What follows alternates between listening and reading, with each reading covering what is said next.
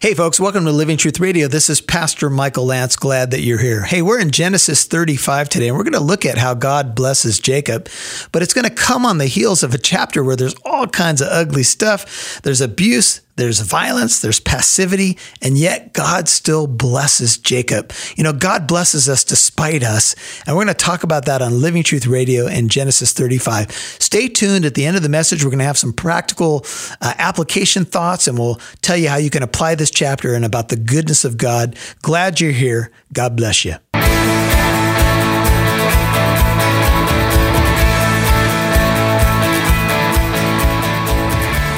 Welcome to Living Truth Radio, a ministry of Living Truth Christian Fellowship with Pastor Michael Lanz.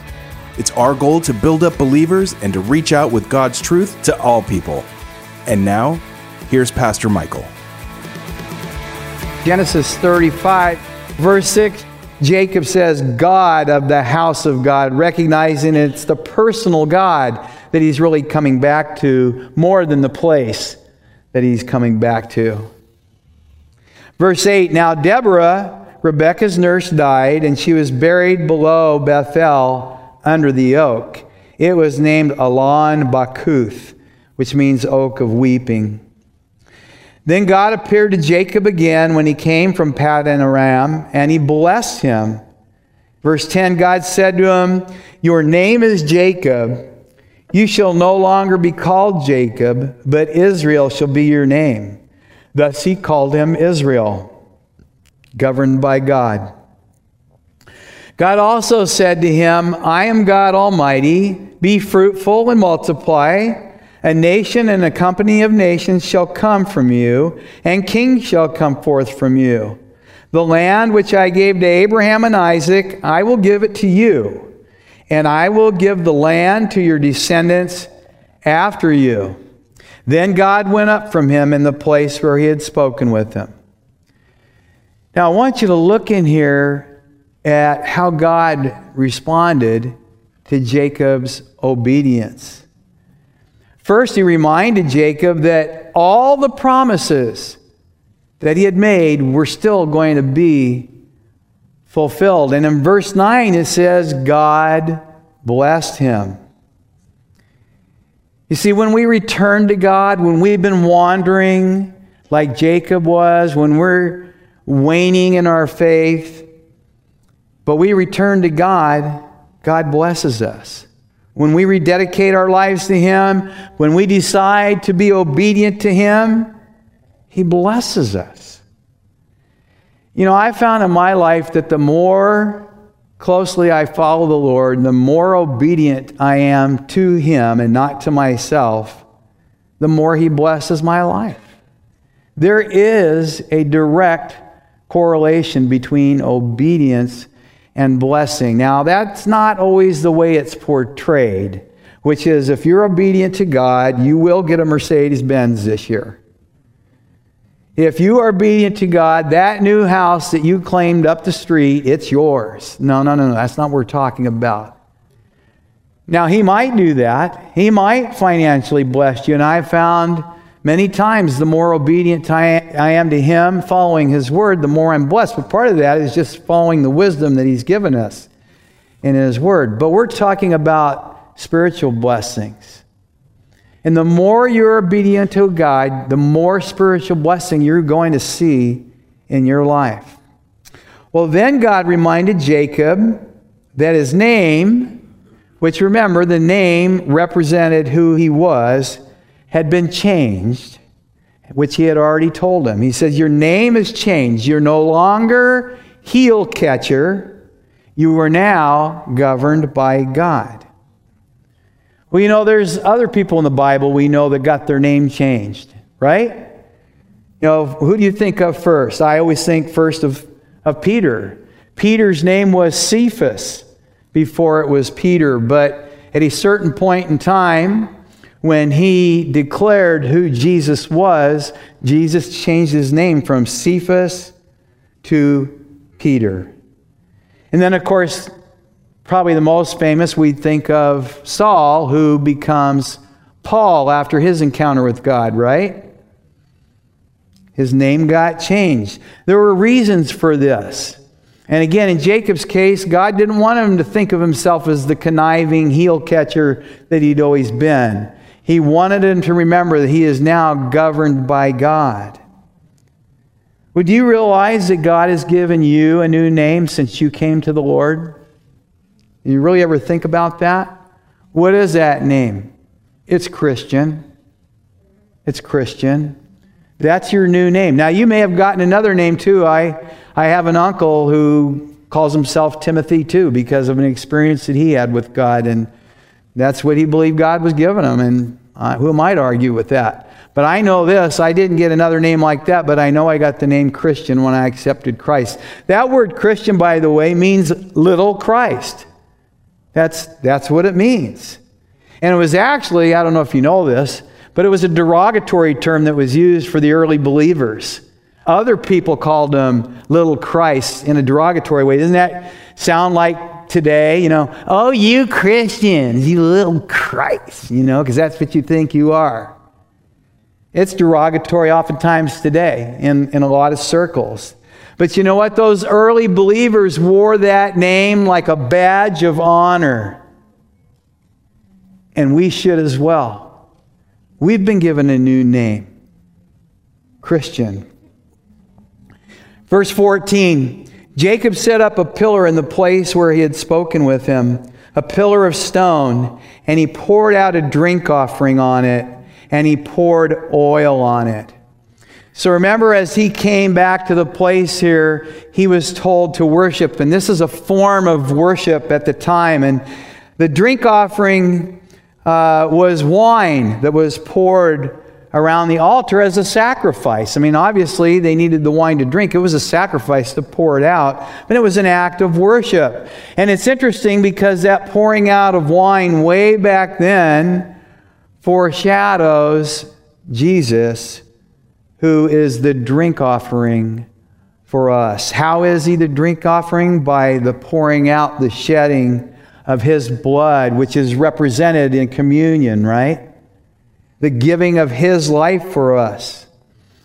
And you know, Paul actually thought of himself and his life as a drink offering. In Philippians two, seventeen and eighteen, Paul says, "But even if I am being poured out as a drink offering upon the sacrifice and service of your faith, I rejoice and share my joy with you all." You didn't know Paul was from, where are you from, Paul Hicks? With y'all. Arkansas. I was going to say Texas, but. I rejoice and share my joy with y'all. That's what he's saying. Then in Second Timothy four, six, and seven, he said, "For I am already being poured out as a drink offering, and the time of my departure has come." And I think about that. Do we have that same attitude? Do, do we desire to pour our life out, serving Jesus by serving other people as a drink offering? Um, this was a sacrifice that was made. Now, the oil Uh, that was poured around the uh, altar as well. We know that in Scripture, oil represents what? The Holy Spirit. When we anoint people with oil, we tell them, look, this isn't magic. Um, this is just representing the Holy Spirit and the power of the Holy Spirit. It's interesting. Remember the story of the Good Samaritan? I don't know if you ever really paid attention, close attention to all of the Good Samaritan. We know the main part, but did you know that the first things, anybody know what the first things he did when he came upon the man who was in need? Anybody know? You don't have to say it, just raise your hand. And I'll call you out if you don't really. Luke ten thirty-four. When he first came to the man in need, it says he poured oil and wine on the wounds. Wow. Oil and wine on the wounds. Now, of course, we know that oil did have some medicinal qualities, and the wine probably was to help the pain, or I don't know if he poured wine on the wound. That seemed to sting more. Maybe it was to purify. I'm not sure. Um, but the medicinal purposes, it, it's really a symbolic thing. And you want to think about this. This was a picture of what was needed for us when we were wounded and dying and in need. The blood of Christ, represented by the wine and communion, was poured out for our salvation and our healing. And the Holy Spirit, represented in Scripture by oil, is the provision of the power we need to walk and to live the Christian life. And this was all represented in this little time with the Good Samaritan here. What an amazing thing. Going all the way back to the pouring of wine and oil on the altar.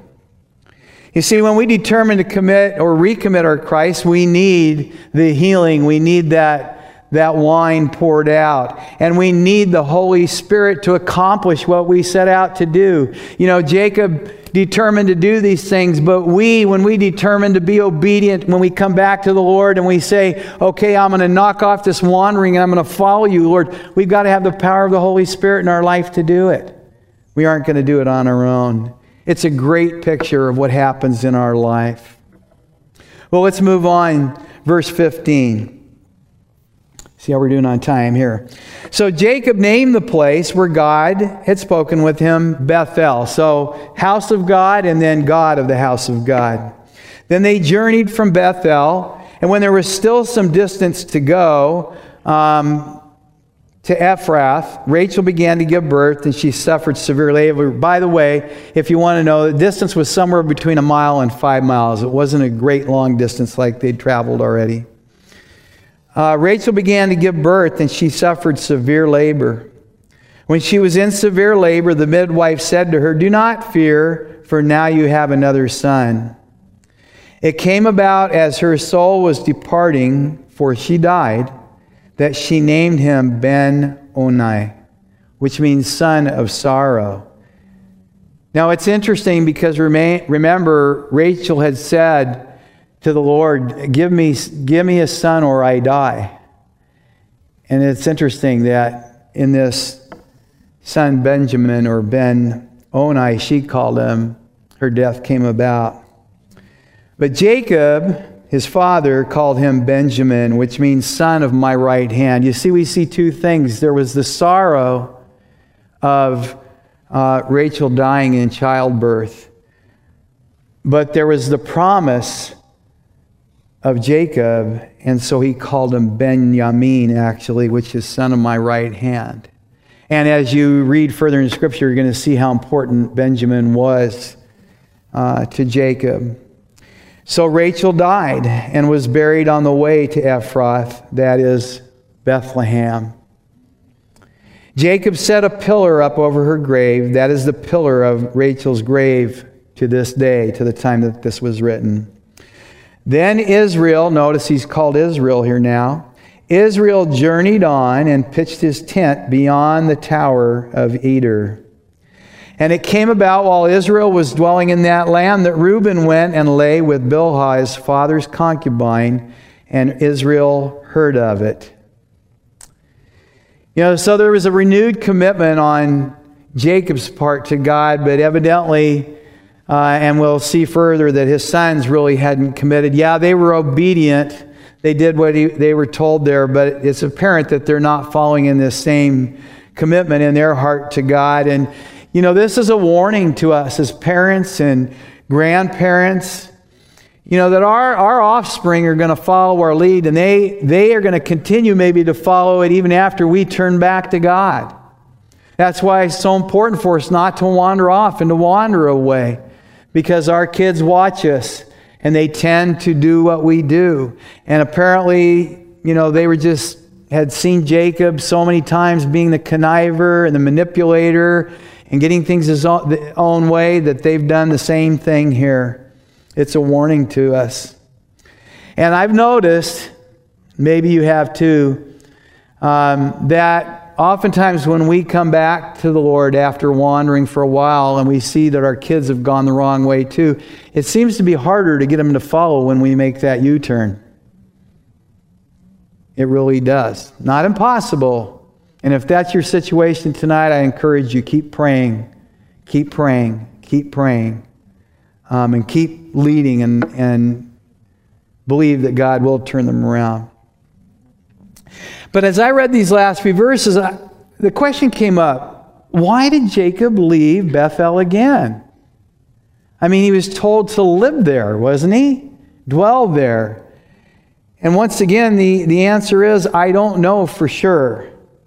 And I don't know for sure how long he stayed there before he left again.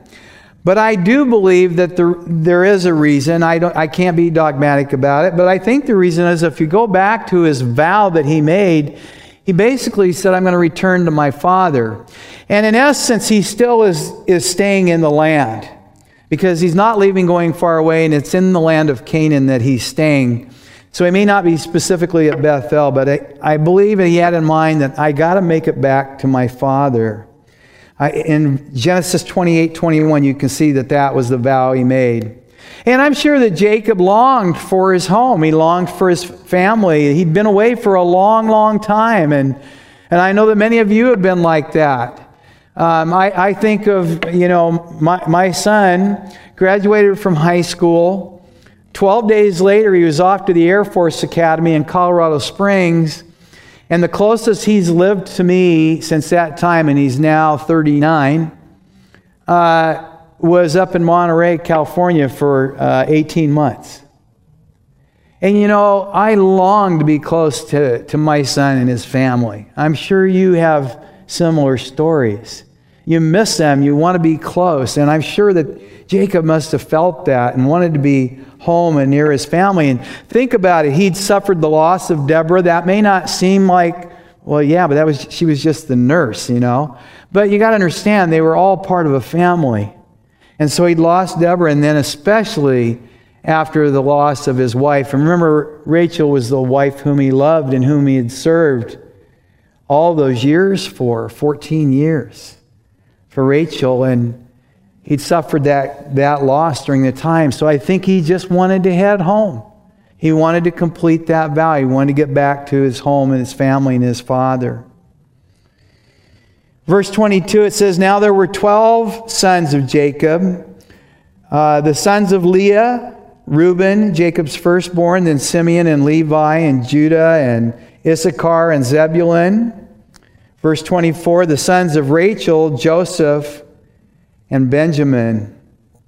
And the sons of Bilhah, Rachel's maid, Dan and Naphtali.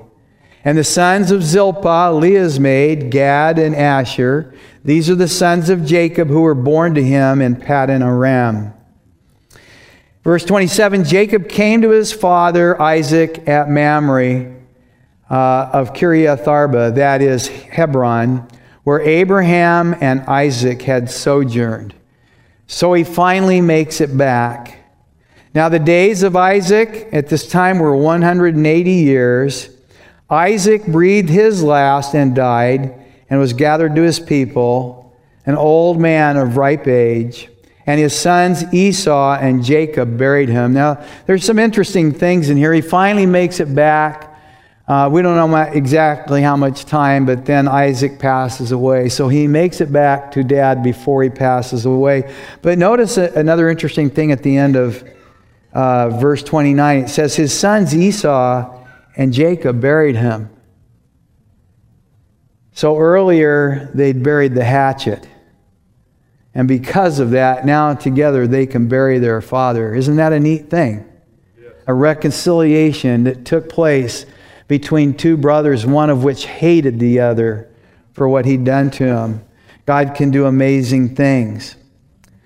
But I think what we see in these last verses, and I'm not going to spend a lot of time uh, commenting on them, but I think what we see is that, you know, even when we make a recommitment, even when Jacob had returned to God, you know, his life didn't all of a sudden become this bed of roses. You know, life goes on. Births happen.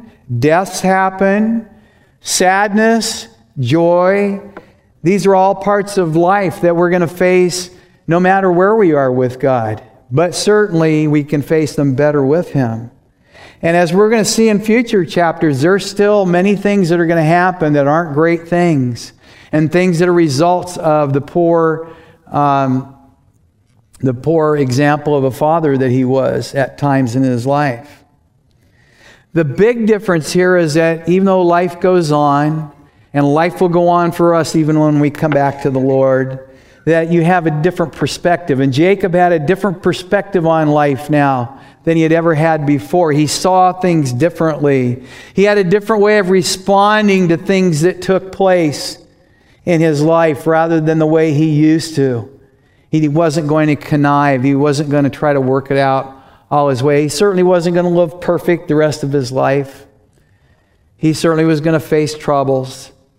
He certainly was going to face sorrows. Um, well, that's interesting. Siri decided I was talking about her. A good reason not to have Hey Siri on your iPad. Oop, there she goes again.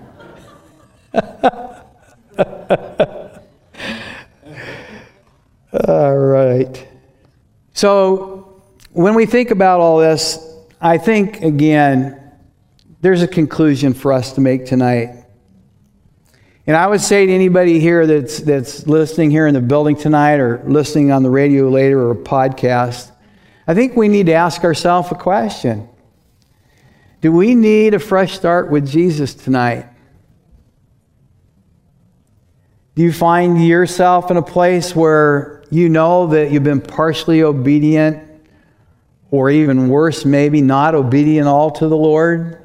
That you've been wandering that way, allowing the world to, to soil your garments and not doing anything about it? Do, do you find that your love is just waxing cold? Maybe it's not that you're blatantly doing things, but your love for the Lord is just waxing cold right now. It's not what it once was. Do you need to return to that first love tonight? Do you find yourself right now placing some of the things of the world above your relationship with Christ? And do you need to get rid of some of your idols tonight? You know, Second Timothy two, three through five says this: "Suffer hardship with me as a good soldier of Christ Jesus. No soldier in active service," which is what we're supposed to be, "entangles himself in the affairs of everyday life, so that he may please the one who enlisted him as a soldier." Is your life entangled with the things of the world tonight? Things that you know you need to get untangled? And you just maybe need to renew your worship of God. Again, maybe you're not blatantly being disobedient, but do you need to just spend more time in worship? Make it a priority of your life rather than an afterthought. Oh, gee, I forgot to spend any time with you today, God. I want to encourage you tonight with Hebrews twelve, one through three. It says, "Therefore, since we are surrounded by such a great cloud of witnesses, let us throw off everything that hinders and the sin that so easily entangles. Let us run with perseverance the race marked out for us. Let us fix our eyes on Jesus, the author and perfecter of our faith, who for the joy set before him endured the cross, scorning its shame, and sat down at the right hand of the throne of God."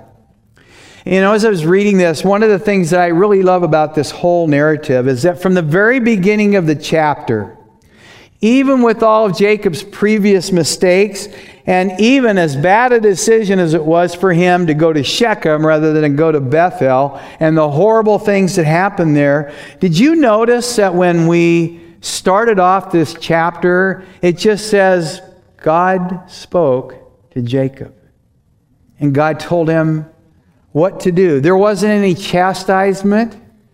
There wasn't any yelling and screaming, as we often think God does to us. God just spoke to him and said, Jacob, go, live, worship. He gave him the command to return to him. And that's the God you and I serve. So if tonight you know that there's some returning that needs to take place, just know God is not going to get angry with you. He's not going to chastise you. He's just giving you the call to return to him tonight. There should be no fear or hesitation on your part. Maybe someone's here tonight that's never even had that first experience that Jacob had, and God's calling you as well.